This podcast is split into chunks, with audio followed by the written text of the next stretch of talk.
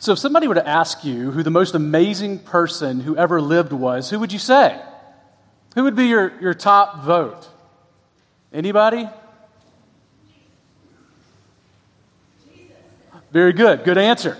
All right. Uh, you're like, is that? I mean, I know in Sunday school that's right, but is that also right in the service? Yes. Jesus is usually the answer if you want to give the answer. Uh, for some people, though, the easy answer isn't so easy, and so they need to make things complicated. So recently, Time Magazine uh, went out and they got a hold of this algorithm that helped them basically decide who the most influential or amazing person in all of history was. And uh, you'll be su- surprised to find that after all of their research, and they put everything in the algorithm, they found out who they thought the most interesting person in the world was. And guess who it was? Jesus. Yeah. So uh, we were very grateful for that work, but they just could have come to Sunday school and we would have told them the answer to that. Uh, what's fascinating is there were other people that made the list. Uh, in fact, Justin Bieber was just like 800, uh, 8,600 votes below him uh, on the, the, the, rail. So uh, I guess that means that me and you would maybe be somewhere around 800,000. But anyway, it's, it's really great to see that uh, they've been able to tell us who is important and who is not. Um, what's really funny, though, is, is I think my five year old Jack could have told them who the most important person in history was.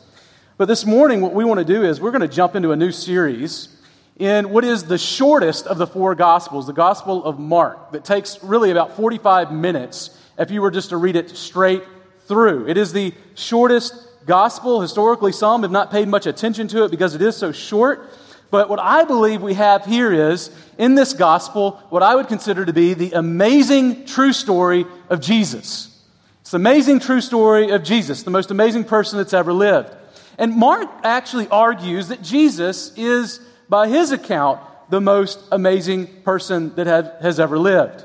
Now, as you're thinking through this gospel, we actually have an early testimony about the way that Mark put this gospel together in the early second century by a guy named Papias. Now, Papias was actually writing, quoting um, uh, an elder that he had had earlier tell him that this is the way that we think about Mark and understand Mark. And this is, I think, helpful as we start out thinking about where did the Gospel of Mark comes from and how did he write it. This is what he says. This is what the elder, the, the other elder that, that taught him this, used to say, maybe an apostle. He says, Mark became Peter's interpreter. So the, the apostle Peter. And he wrote accurately, though not in order, all that he remembered of the things said or done by the Lord. For he had not himself heard the Lord or been his follower, but later, as I said, he followed Peter. And his one concern was to leave nothing out of what he had heard and make no false statements in reporting them. So that's the way that, that he understood the Gospel of Mark, and I, I think that's a trustworthy statement as to the way that we understand Mark. Peter gave Mark uh, his material as the one who walked with Jesus. Now, Papias also later says that Matthew is different and that he wrote his gospel in order. So, catch this Mark likely assembled these stories from Peter's preaching. So we have a lot of preaching from uh, Peter here in Mark's gospel. And now, after reading through this book a number of times in preparation for this, uh, I'm guessing that Peter must have been an exciting preacher because Mark's gospel moves more like an action flick than a documentary, right? I mean, as you read through it, what you'll find is, is that after something happens, he says immediately something else happens, right? So the pace is really rapid. And not only is it fast moving, we find that uh, after Jesus acts and speaks, the people that are watching it are constantly saying something to the fact of, and they were amazed or they were astonished by what they had seen. And so as we read through this gospel, what we're going to see is it is full of energy. Energy that probably reflected the character and personality of Peter, but also the importance of the story that he was telling. Now, as, as we look at this, though many people were amazed by the amazing works of Jesus, what we also see is, is the hero of Mark's story, Jesus, was a historical figure of recent past. So he's, he's writing about somebody who hadn't lived much before him.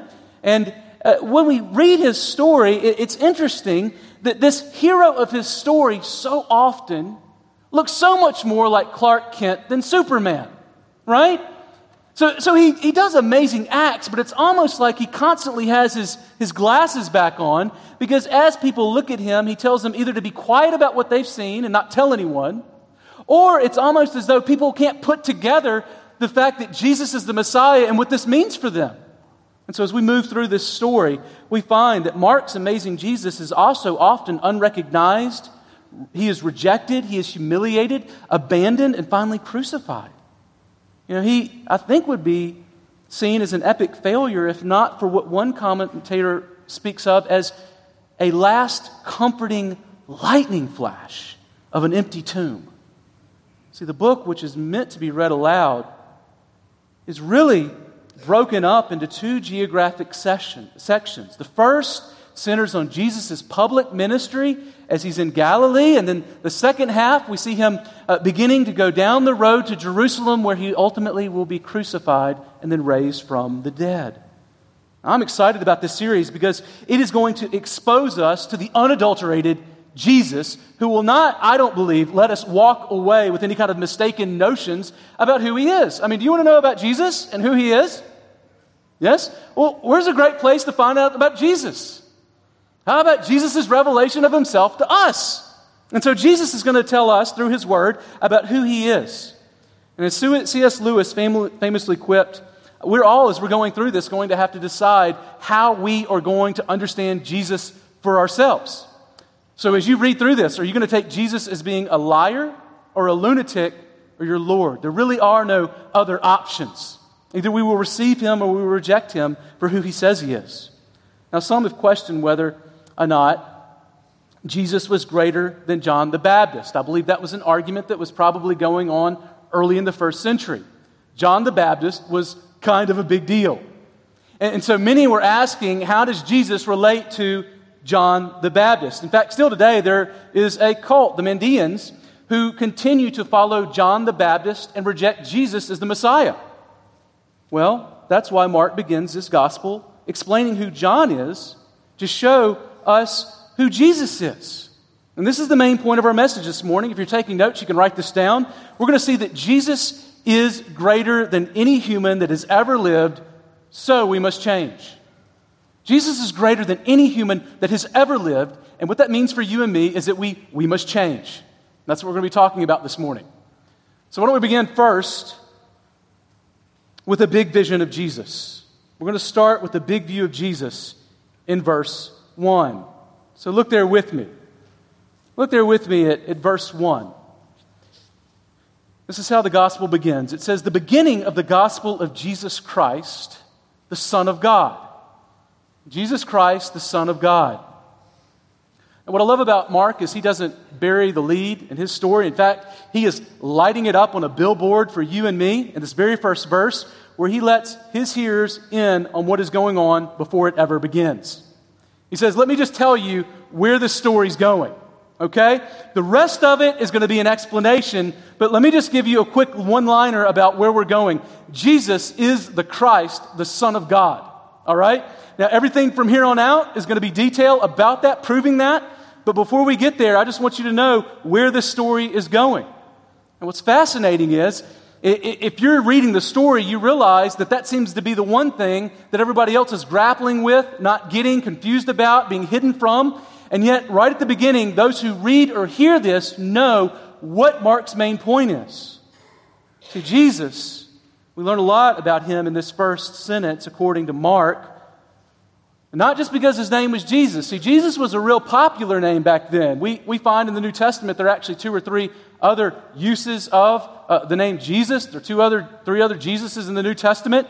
Uh, Josephus is writing about the same time, and he says uh, that he speaks of about 20 other Jesuses. So Jesus was a pretty popular name. It was ranked pretty high on the popular name scale.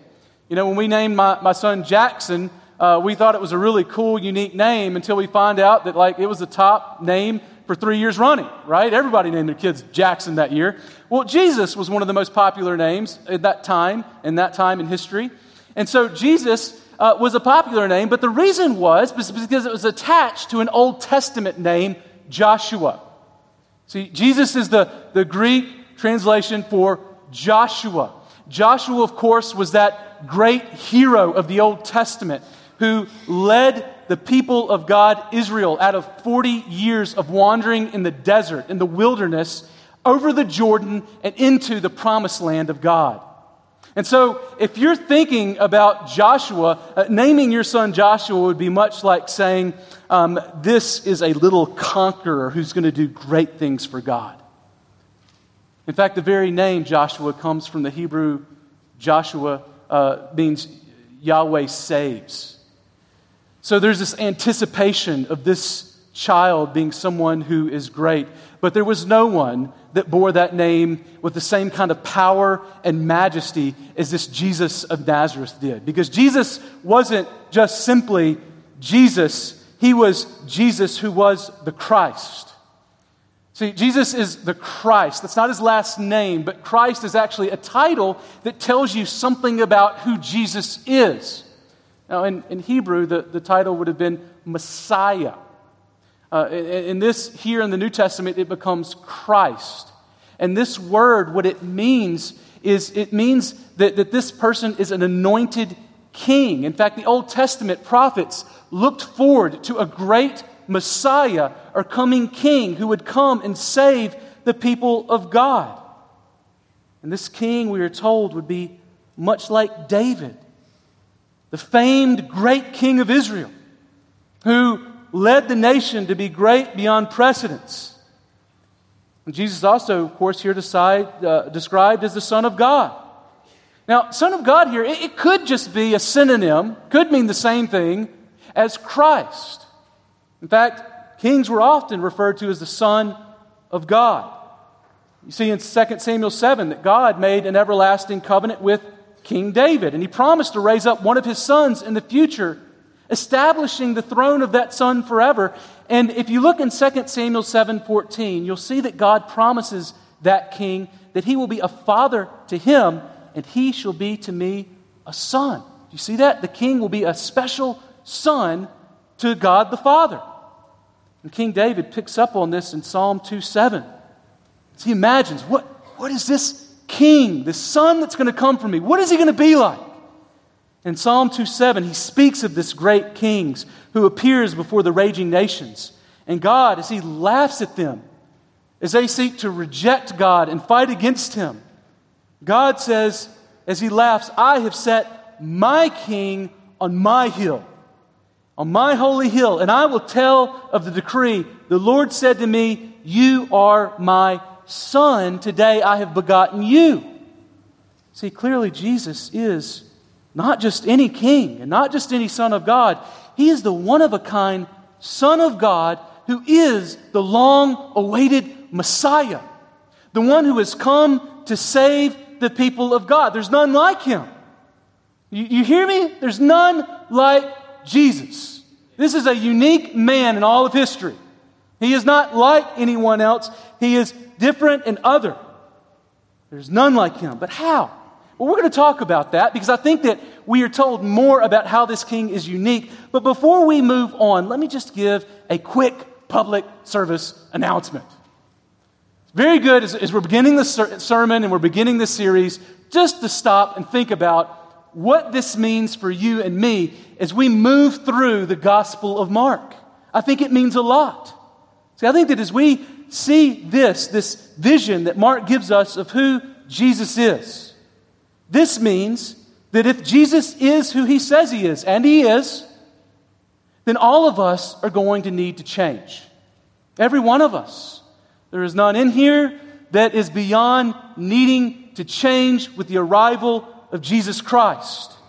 Now, for some of you, that means that you might need to make Jesus your king for the very first time. That's my prayer for you. That's what I'm going to be praying for this series. That some of you will, for the first time, put your faith, your confidence, your trust, your life in Jesus as the unique King, the unique Son of God. For others of you, this means that you need to seek more of God's reign in your life. And that's all of us. All of us need more of Jesus reigning in our lives, changing us, transforming us more in the image of His Son. And so we should expect God in this series and in the Bible, and really as we view all of Scripture, we should come in with the expectation. Hear me. The expectation every time we read the Bible and as we look at Jesus, that we are going to find some of our most deeply rooted beliefs and convictions and loves, challenged and changed because Jesus is king. You get it? If Jesus is on the throne, things are going to change. And that's the message that we find here. So let me just encourage you as we get ready for the Gospel of Mark, strap up and let's see who Jesus is. Now, verse 2. Verse 2 flows from verse 1. You might say, how? We're going to talk about it, but verse 2, it flows from verse 1. Because Jesus is who he says he is, let me talk about this coming messenger. What we're going to see here is, is that we've been waiting a long time for this good news that Jesus has brought us. We've been waiting a long time in verses 2 to 3. So look with me in, in God's Word again, in verses 2 to 3. You'll notice that these are verses that are set off a little bit different than the rest to show that they're a quote from the Old Testament. And here's what he says As it is written in Isaiah the prophet Behold, I send my messenger before your face, who will prepare your way, the voice of the one crying in the wilderness. Prepare the way of the Lord, make his paths straight. Now, Mark doesn't here, as he comes uh, before us, he's telling us something fundamental about the nature of who Jesus is. And catch this Mark says the gospel begins with the fulfillment of Old Testament prophetic expectation of a desert preacher. That's right, the prophets, they, they said before Jesus comes, we're going to have a desert preacher. Uh, I guess he would have preached in a place sort of like Phoenix, right? It's dry, it's dead. And, and he's going to come and he's going to preach there. And Mark, here, I believe what he's doing, it seems uh, pretty clear that he's combining Malachi 3.1 with Isaiah 43. Even though it says Isaiah says it, he's combining these two verses. Now you remember that Malachi is that last prophet that preached in the Old Testament. So if you were to look in your Bible, if you had a paper copy, I don't know what they do in the, the iPad version. But if you were to go to the Old Testament to the very end, you'll find usually a, a blank page that separates the Old Testament and the New Testament. And so you have Malachi. And then after Malachi, you'll notice usually there's some kind of blank page. And then you get to Matthew and Mark and Luke and John, these gospel testimonies. And this, this white piece of paper, it, it doesn't mean nothing. This actually means 400 years of God's silence. From the time of Malachi until John the Baptist shows up prophesying, preaching in the wilderness. And so here we find, after 400 years of silence, a voice that comes and preaches. Now, I don't have time to deal with uh, both of these texts, the one in Malachi and the one in Isaiah. But since Mark names Isaiah, I, want to speak about Isaiah for a minute to help us understand this is, is what is probably the ground of what we find being preached in preparation of the coming of John the Baptist.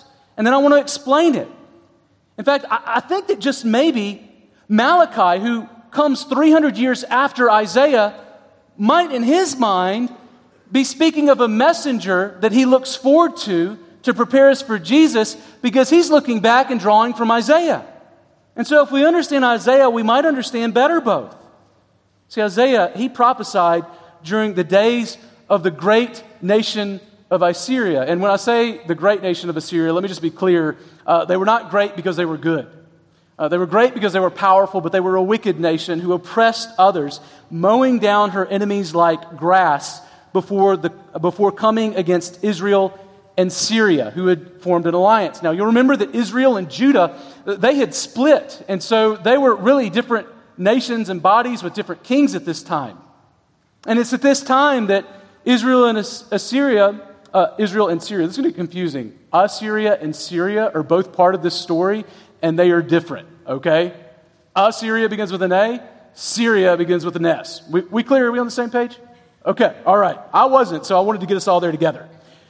And so what we find is that Judah refused to join the coalition of Israel and Syria to fight Assyria. And Judah, as they did that, uh, found themselves at the end of an attack from Israel and Syria. And so Judah's king Ahaz had a great idea. Well, what I'll do is I'll talk to Assyria to help me fight them. And so Assyria did so. But in, and they did that in 722 BC, where they destroyed Israel. But just 20 years later, Assyria said, okay, who's next on the docket? Well, now it's Judah. Uh, remember, they just sought help from Assyria, and now Assyria's attacking Judah. Kind of like what the prophets warned. Isaiah warned Judah would happen. It happens. And what we find is, is that Isaiah once again warned the king, this new king Hezekiah, not to join up with Assyria, uh, or not to uh, join up with Egypt to fight Assyria this time.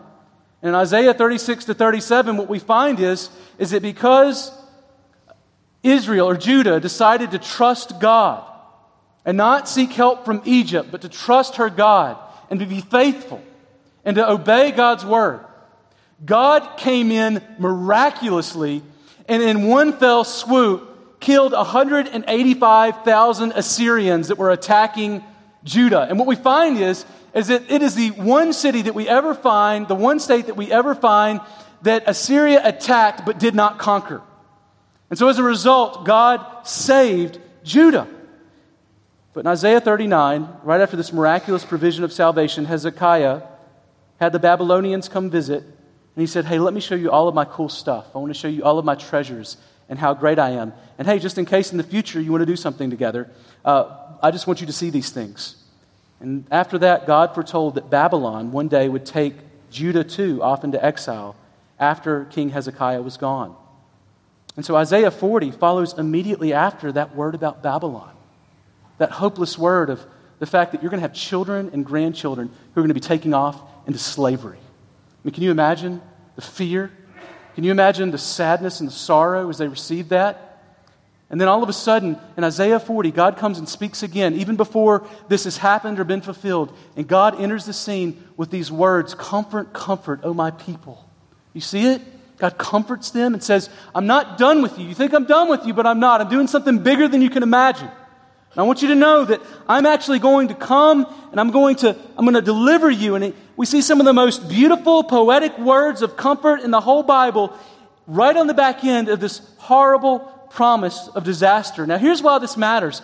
I believe in Isaiah 40, Isaiah is the voice of the one calling in the wilderness, prepare the way of the Lord. And, and it's Yahweh Himself who is coming to bring salvation and justice, just like He already did in Isaiah 37 when He saved Judah from Assyria. He's, he's saying, Look to me, and I will save you from enemies that you think are indestructible and undefeatable. I, I am your great God. Put your confidence in me. I will save you. And a couple things are fascinating here. First, uh, Isaiah 42 tells us that God Himself, in context, God Himself has paid double for their sins. Now tell me, what, what does it matter that God paid double for their sins? Well, if it's just single, maybe you come up a little bit short, right? You might be nervous that God just made it. But here, what he's saying is, is that God has more than paid for all of your sins. There's nothing to be feared. There's, there's some left over for the power, of the grace of God that's on display here. It's not just a minimal payment, He has paid it in full. But we see a second thing here. God says, in the context of Isaiah 40, that the promises that were local to Jerusalem would go global. Isaiah 45, he says, And the glory of the Lord will be revealed, and all people will see the glory of God together. Of course, Malachi, coming 300 years after Isaiah, Remember that other prophet that's quoted there? He comes 300 years after Isaiah and 40 years, 400 years before John the Baptist, and he said he was looking for a greater messenger than Isaiah, who would come before Yahweh, return to his temple in all of his glory. And that, that messenger who came would signal Yahweh's coming. Do you see it? In, in other words, Isaiah spoke better than he knew. A messenger in the wilderness crying out to prepare the way for God signals the God of the prophets is bringing a great eschatological hope and a new creation to the people of God. I'm going to do something new, something you haven't seen before. Are you ready for this? Let me just ask you as we stop right here, what we find is, is that this messenger, when he comes, it means that God is doing something brand new and that is good beyond anything that we've seen before. That's what this messenger will mean. He is signaling the coming of a new creation. And not only that, a new creation that is coming with the presence of Yahweh Himself. With the glory that not only the people of God will see, but the glory of the nations. The nations will see it. Now, let me just ask you this morning what is it that you've been hoping in? I think it's a really important question. I think it's a question that the Bible, all throughout the Old Testament, is asking the people of God. When you are confronted with life's biggest challenges, what are you putting your hope in?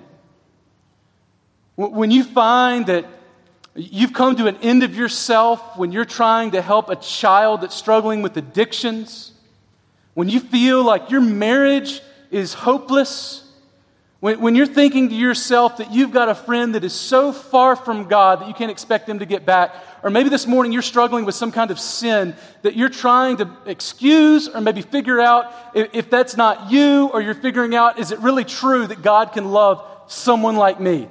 What is it that you're putting your hope in? Now, I think that so many of us, when we are hit with stuff, we know what the gospel says, but then there's that sort of way that we respond, our first response to life's challenges. And a lot of times that doesn't look like the theology that we hold, does it? You know, that's me in my life. I find all, all the time that I'm hoping in the wrong things. And a lot of times I can see that I'm hoping in the wrong things because of the way that I respond when bad things happen. So, some of you this morning, you might be thinking to yourself, you know, I feel like my life is just a series of really bad Southwest commercials. You know, those want to get away commercials? You've seen them like the lady shows up and uh, she's, I guess, at like her friend's or boyfriend's house and she's like trying to check him out. She goes to the medicine cabinet to see what's going on. And all of a sudden, the shelves crash and everything goes all over the place. And then the, the frame freezes, right?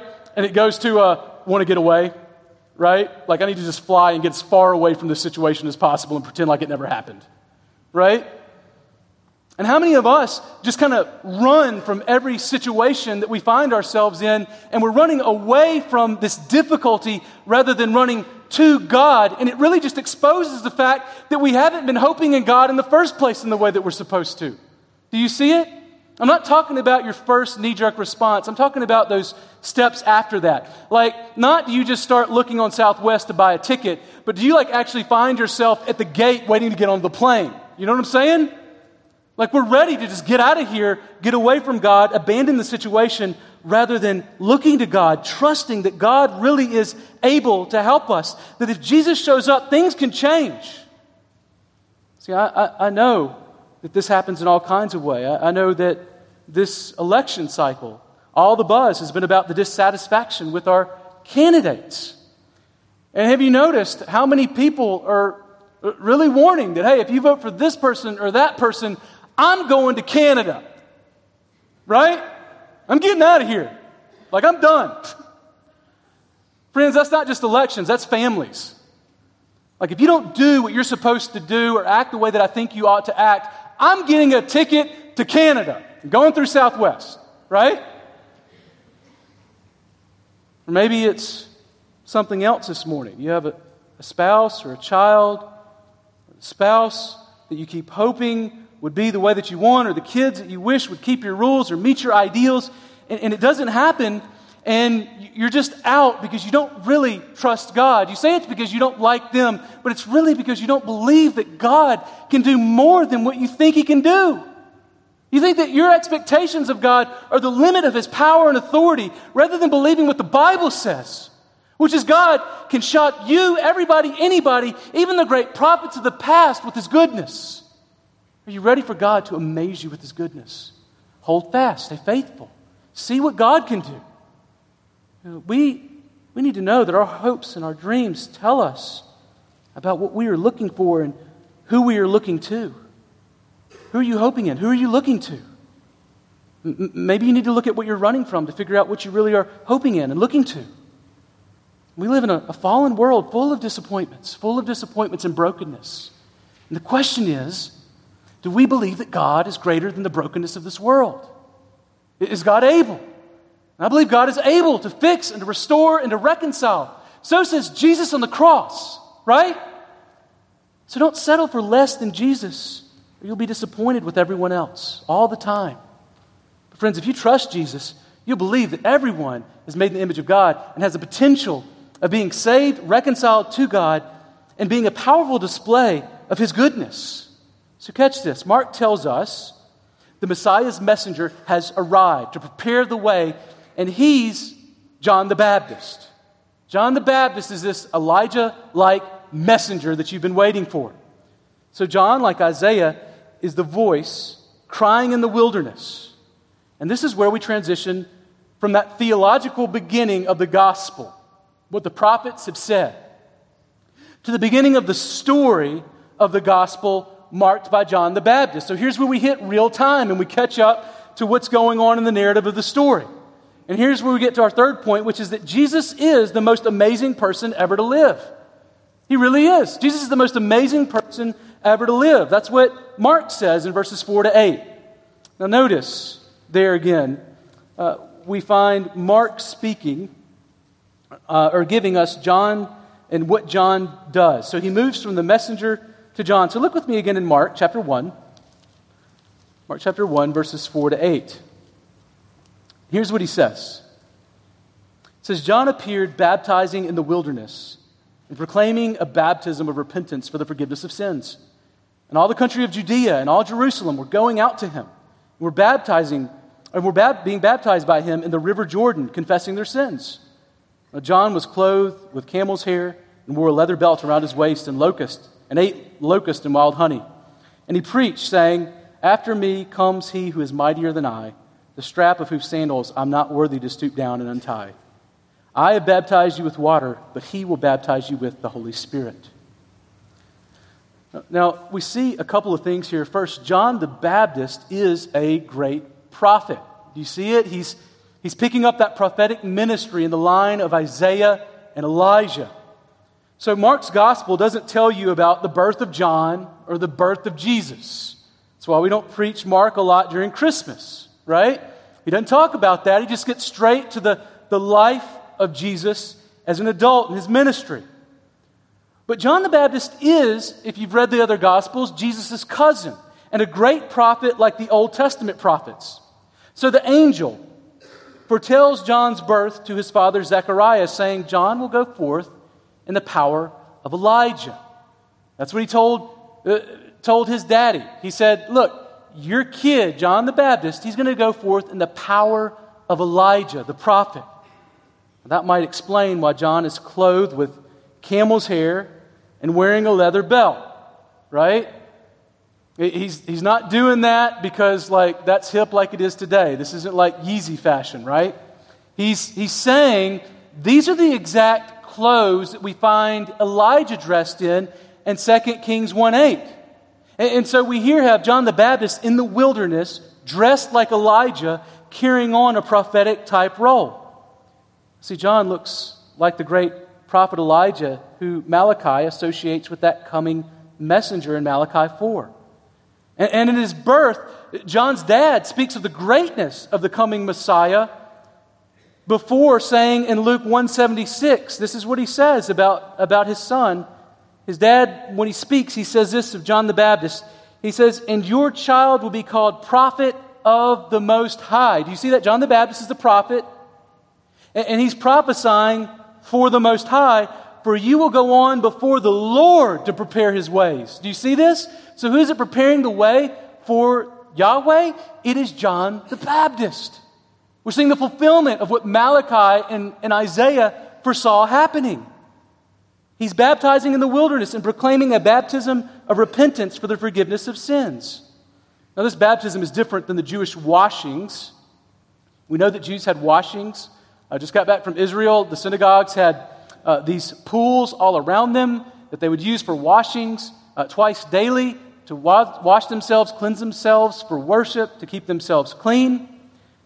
But this is not like that. This is different. See, those baptisms or those uh, washings that they were involved in, uh, they would actually just go in themselves by themselves. But here we find that John the Baptist is administering baptism of repentance and forgiveness of sins for others. See, this baptism, it signaled a new way of life. Now, what is it that we're to think about this repentance and forgiveness of sins that comes with it? Well, see, I think the repentance and forgiveness of sins is actually meant to be a picture of what ought to have already happened, and this baptism pictures it. See, repentance comes from a word that literally means to change one's mind, right? So I am, I'm going to change my mind, and, and that's going to happen in such a way that it changes the way that I live. Now, I've been doing a little bit of research on baptism recently, and Everett Ferguson has a large book where he uh, goes through and, and studies baptism over the ages through the early church. And one of the things that he said was in the early church, it was very common practice for whenever someone would want to get baptized, first they would take them through a course called Two Ways to Live. And, in this course, they would actually tell them about what it looked like to follow Jesus instead of following this world. Because they understood that if you were going to follow Jesus, you needed to know certain things about who Jesus was. You needed to have an understanding of God and what it meant to be his disciple. And so that's exactly what they would treat new converts. We'll see the coming of the Messiah signals clearly a need for everyone to change. Do you see it? If you're going to make the path straight, everybody needs to turn and change the way that they're living. And if you're baptized, you're acknowledging that. You're also acknowledging that this one that is coming can bring forgiveness of sins. And check out what's happening. All of Jerusalem and Judea are just flooding out of the city of God, right? Out of the place where God's presence was supposed to be most centrally experienced in the temple. They are flooding out into the desert where they are finding the forgiveness of sins and repentance. Doesn't that sound fascinating? All of Jerusalem and Judea leaving the city of God, going out into the desert, where they meet John at the Jordan River, where Joshua led Israel out of wandering for 40 years in the desert into the promised land. Here they are, back in the desert, ready to have a redo, a restart, a new creation. And here, after 400 years of silence, John comes crying in the wilderness that the new and greater Joshua, King Jesus, is coming. And he's going to inaugurate a new day in the history of God's people. You know, if you knew Jesus was coming over today to your house, I'm curious, uh, what would that be like for you? If you knew that, that Jesus were coming and we were getting ready for Jesus, what does that look like? You ever thought about it? What do you do? Let me just ask you this. When normal visitors come over to your house, what does that look like? Well, I know if you're a woman what that looks like. For a guy, it's like, hey, they're friends, no big deal. Right? Uh, for, for ladies, for women, typically they actually care about others in ways that men ought to but do not. And they say, you know what, we need to we need to straighten this place up. We need to honor our guests by making sure that the Cheeto bag isn't on the couch anymore, right? Like, need to move it, need to change it. Have you ever had somebody come over unannounced and you knew that they were coming in and you knew that you needed to do something about it? I still remember whenever, uh, I've told you before, when Kara used to come visit me uh, in seminary uh, a couple times before we got married. Um, uh, we were at Mark's house and Mark loved it because he always knew that my room would get clean in ways it had never been before. He was like, oh, look, I forgot there was carpet in this room. And then I would clean my car. And I'm talking like not just normal like car care. I'm in there like buffing it. I'm polishing the stuff inside. Like even the, the gear shift, that's back when we had five speed, right? I'm like, like sitting there and making sure that it's all clean. I'm looking under the seats. I'm pulling out the french fries. Like I'm getting everything out, right? I want her to know that this thing is spotless because this says something about me and something about the way that I think about her. And, and so uh, I tell you, man, like, I used to get crazy with it. And um, I also learned that way that there are only so many things that Febreze can do. But the point is, is that, like, we wanted to get things ready for her. What about you in your house? Have you ever had somebody show up and, like, you're like, man, I got like 30 seconds to get this place clean? How full does your closet get? Right? Like it does things it wasn't meant to do.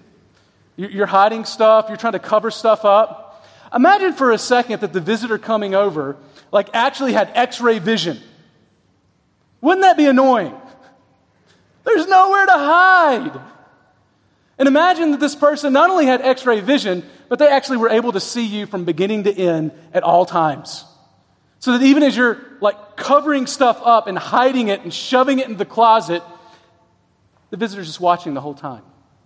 And this visitor isn't just a friend, this is the Lord of your life who came and laid down his life for you and shed his blood for you and loves you beyond any way that you can imagine. And you're sitting there trying to hide from him things that he is watching all the time. Friends, that's exactly the kind of image that we get of Yahweh showing up. And that Yahweh that shows up is Jesus Christ himself. And when Jesus shows up, there is nowhere to hide. Now, there's great hope in that because Jesus has always demonstrated, he's already demonstrated the extent of his love for you, that he laid his, down, his life down for you. He laid down his life knowing what you've done, knowing what you are doing, knowing what you will do, and he tells you to come, come near to the Christ who has come to you. That's the invitation that we get here. So, friend, I just ask you this morning, what is it that you're doing? How, how are you this morning preparing for the coming of Jesus, knowing that nothing is hidden from his sight, knowing his goodness, knowing his power and his grace? How are you preparing for the coming of the Messiah?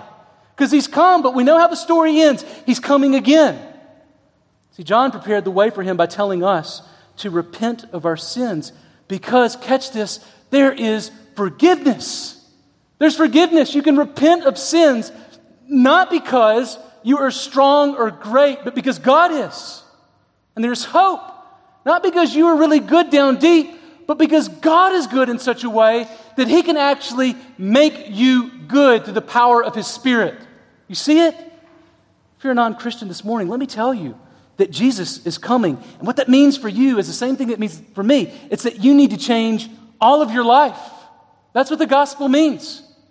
Now, what I know is I have great hope when Jesus comes back because I have the blood of Jesus because I put my faith in him. But if he's coming back and you haven't done this, then friend, you need to know that there is a way that you need to change your life in significant ways.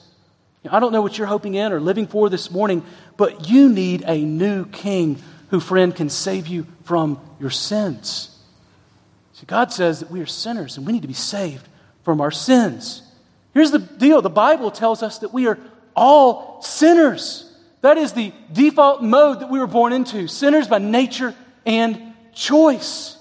And even if you don't commit adultery or steal, you've wanted to, and Jesus says that's sin too. We're going to get there. But whether you feel like it or not, God's word says that you need forgiveness that can only be found in Jesus and Jesus alone. See, sin debts must be paid. And the Bible says they must be paid with blood. But the good news, come in close, the good news is that Jesus came and paid your sin debt double at the cross. That's what Isaiah tells us. And God raised him from the dead as the King of kings to confirm his promise to forgive all those who put their faith in Christ. Friend, do you want new life today? I know you do. Don't leave without talking to me or another Christian about how you can get it by turning from living for sin to living for Jesus. A Christian, in the Bible says that we, when we repent of sin, we do it when we first come to Jesus, but then we also enter into a life where we are consistently turning from living for sin to God until Jesus returns. More and more of our heart is being given over to Jesus. Y'all know this. I mean, when you come to Christ, it's amazing how much you change. And then one of the things that changes is you reveal, it's revealed to you how much more you need to change, right? Like before, you thought things were great, but then you came to Christ and you're like, wow, things were way worse than I thought they were. Now they're far better than I hoped, but man, they're worse than I knew. Friends, the hope is great in Christ. Maybe this morning, as you think about the coming of Christ, you simply need to be reminded today that Jesus has arrived and he has given us his spirit. And maybe you simply need to be reminded of that. See, everything changes when authority shows up. Uh, you know what I'm talking about? Like when the police are behind you, you know you're going the speed limit or at least within five miles, right? And yet you kind of hit the brakes, right? And you, you straighten up and you're like, all right, both hands on the wheel. Need to stop texting, right? Yep. And had some confessions of laughter there. See, it's because we know that there's authority. And when authority shows up, uh, we all of a sudden see ourselves more clearly. It's the same thing that we see whenever our boss shows up is watching us work or asking us questions. We think we've done everything right, but all of a sudden we start to question ourselves. So, friends, when Jesus shows up, if we really understand and are meditating on the fact that Christ, He's coming, He's come, His Spirit's here, His presence is everywhere, He sees everything, and we need to change, right? And we can because He's helped us. He's given us His blood and He's given us His Spirit. So, brothers and sisters, what is the Holy Spirit telling you you need to turn from today? And maybe it's lust, maybe it's adultery, either of the heart or the practice. Or maybe this morning it's, it's that you're, you're greedy, you, you focus your life on money. What is it? And if Jesus were to drop by your house for lunch today, where you could not hide, what would you change? See, Jesus sees us. He's not just an authority, He's the vested authority who has given His life as a ransom for us. And Jesus doesn't, he doesn't just sing about His willingness to take a bullet for you. He literally took on flesh and gave his life for you and absorbed God's wrath for us.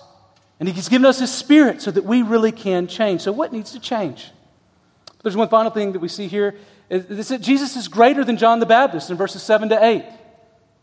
See, I believe the, the reasons all four Gospels speak of John the Baptist is because he was the fulfillment of those prophetic expectations.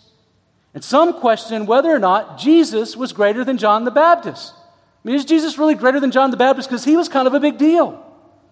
Well, John does fall in line with the great prophets of the Old Testament. And, and John the Baptist, he does baptize Jesus. So you think, well, maybe he's greater than Jesus? So you can see how some might be confused. In fact, still to this day, we know that some follow John the Baptist. And even Jesus himself in Matthew 11 11, speaking of John the Baptist, says, Among those born of women, there has not risen anyone greater than John the Baptist. Now, some of you are like, yeah, that's fine. My mom says the same kind of stuff about me. Yet John the Baptist makes it abundantly clear who is greatest in verses 7 to 8, preaching, After me, who comes he who is mightier than I, the strap of whose sandals I'm not worthy to stoop down and untie. I have baptized you with water, but he will baptize you with the Holy Spirit. So catch this. Jesus himself says John the Baptist is greater. He's greater than Abraham. He says he's greater than Moses. He's greater than King David. He's greater than Alexander the Great, than Julius Caesar. He's greater than anybody that you know. He is great beyond measure.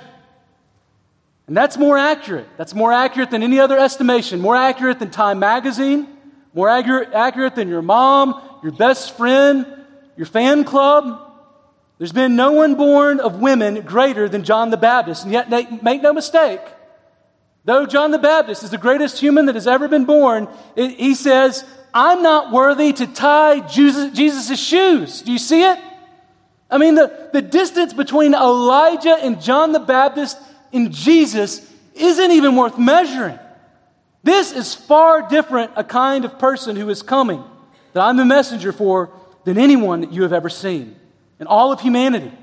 See, John the Baptist understood that Yahweh was coming, and Jesus was not merely fully man, but also fully God, and categorically different than every other human. Of course, John the Baptist only knew that fully clear once he saw Jesus in heaven. But Jesus isn't merely the Son of God, he is God's one of a kind Son with whom there is no equal. So, catch what this means. At the very beginning of the gospel of Jesus Christ, Mark just won't let us by without telling us one must accept Jesus as God. And if that's right, and it is, that means Jesus isn't just our, our homeboy, right? He's not less than a friend, but he's, but he's far more than that. And so we need to recover the awe of being in the presence of Jesus, who sits enthroned in heaven, because we know where the story goes. See, Jesus is King of kings and God over us. And because Jesus rules God's kingdom, and because we are sinners and fallen, we should expect King Jesus to challenge some of our deepest loves and convictions. In other words, don't expect to meet Jesus and leave the same. So let me just be asking you to think through your life as, as we're going through this series and, and things that are going to need to change. Uh, the way that you view sexuality, all going to have to change because Jesus showed up. All of us. Maybe you're thinking about somebody other than you that needs to hear this. It's probably you, it's probably us that needs to hear this. Your view of, of marriage, how you treat your wives and your husbands, going to need to change because Jesus is here. Whether we view money, Whether we worship it or put too much affection in it, think too much about it, needs to change. Jesus is arriving, right? Everything.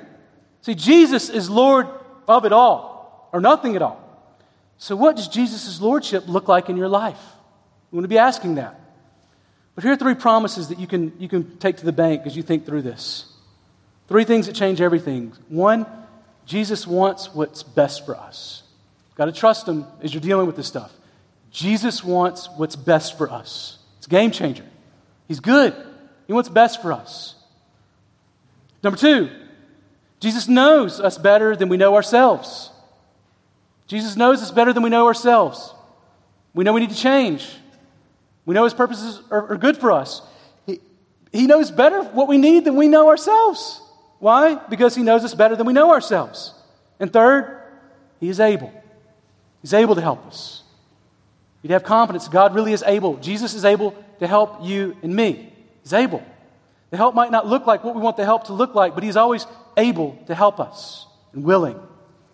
So, those are the things we're going to be thinking about, these three incredible promises as we go through the Gospel of Mark. But let's go to this able, worthy, powerful, good Savior now together. Let's pray.